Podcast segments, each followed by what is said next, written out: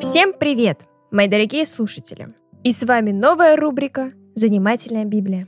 Тут я расскажу вам об интересных исторических фактах. Таким образом, мы сможем расширить наш с вами кругозор и будем больше знать о Боге, какие вещи происходили, что делалось и как делались те или иные вещи. Буду признательна, если вы меня поддержите. Так что, поехали! Мужчины, вы когда-нибудь задумывались, почему девушки носили в те времена платки?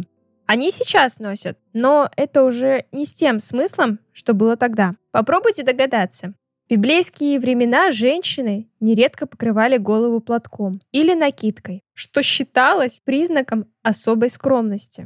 Они использовали вуаль или верхнюю одежду в качестве головного убора. Всякий муж, молящийся или пророчествующий с покрытой головою, постыжает свою голову. И всякая жена, молящаяся или пророчествующая с открытой головою, постыжает свою голову. Ибо это тоже, как если бы она была обритая. Это написано в 1 Коринфянам 11 глава 14-15 стихи. В этом отрывке интересно ответить себе на несколько моментов которые бросаются в глаза при чтении. Во-первых, Павел говорит здесь, что женщина должна быть с покрытой головою. И так думают некоторые в собрании христиан. Но так ли это? Скорее всего, Павел не имеет в виду женщину, которая находится непосредственно в собрании христиан в момент пророчества или молитвы, так как в последующем 14 главе он пишет следующее. «Жены ваши в церквях да молчат». К тому же Следующие места подтверждают это заявление. Это 1 Тимофея, 2 глава, 11-12 стихи, и Бытие, 3 глава, 16 стих. Следовательно, могла ли женщина молиться или пророчествовать в церкви? Ведь это должно было быть публичное выступление с атрибутами лидера. Как мы можем увидеть из 1 Коринфяна 11 глава 3 стих или 1 Коринфяна 14 глава 34 стих, женщина в церкви не может быть лидером. Во-вторых, если женщина не может быть лидером в церкви, то где ей молиться или пророчествовать? Ответ очевиден – в миру. То есть дома с детьми, наедине, при пропроведении неверующих в женском обществе. Этому вы можете убедиться в Деянии 21 глава 9 стих, либо 2 глава 17 стих, либо 9 глава 36 стих. В-третьих, что значит слова Павла «быть мужчине без головного убора, а женщине с покрытой головой. В таких мест мы больше нигде не встречаем. Зато встречаем другие места о приличии и скромности в одежде, о иерархичности полов, о том, кто имеет наследие в Царстве Божьем.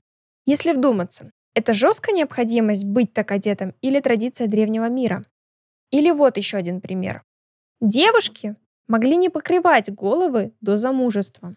Однако в некоторых сефарских общинах покрытие головы было обязательным и для девушек. Благочестивые женщины покрывали голову не только на улице, но и дома. Однако строго обязательным для женщины покрытие головы было лишь в публичных местах или в присутствии постороннего мужчины. Это стало обычаем, принятым во всех еврейских общинах.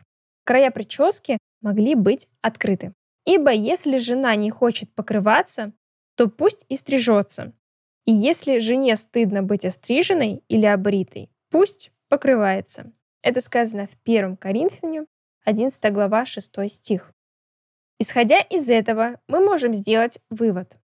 Содержа в себе ясное учение об устройстве иерархии семьи, если прочесть 1 Коринфянам 11 глава 3-16 стихи, то не может служить основанием для формирования догмата о покрытии головы.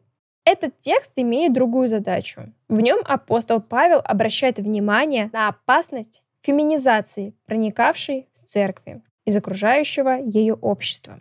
Подчеркивая разную ценность мужчин и женщин перед Богом, Писание всегда остро осуждало всякую форму смешения или стирания граней между различными ролями, определенными Богом отдельно для мужчин и для женщин. По всей видимости, те, кто ратовал за равенство ролей женщин и мужчин в Коринфяне, выражали это тем, что они снимали с себя покрывало, подчеркивая свои права.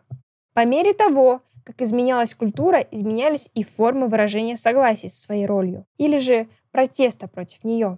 Поэтому не так важно, носит ли женщина сегодня платок или нет. Гораздо важнее, согласна ли она от сердца с той ролью, для которой ее сотворил Бог. Радуется ли она и не восстает ли против нее. Спасибо, дорогие слушатели, что слушали мои подкасты. Я благодарю каждого из вас. Давайте перейдем к тому, чтобы молиться. Дорогой Бог, спасибо тебе за учение, что есть такая возможность свидетельствовать о тебе. Благослови каждого, кто только начал познавать тебя. Пусть каждый тебе будет верен, всегда будет жажден молитве. Слава тебе. a mim.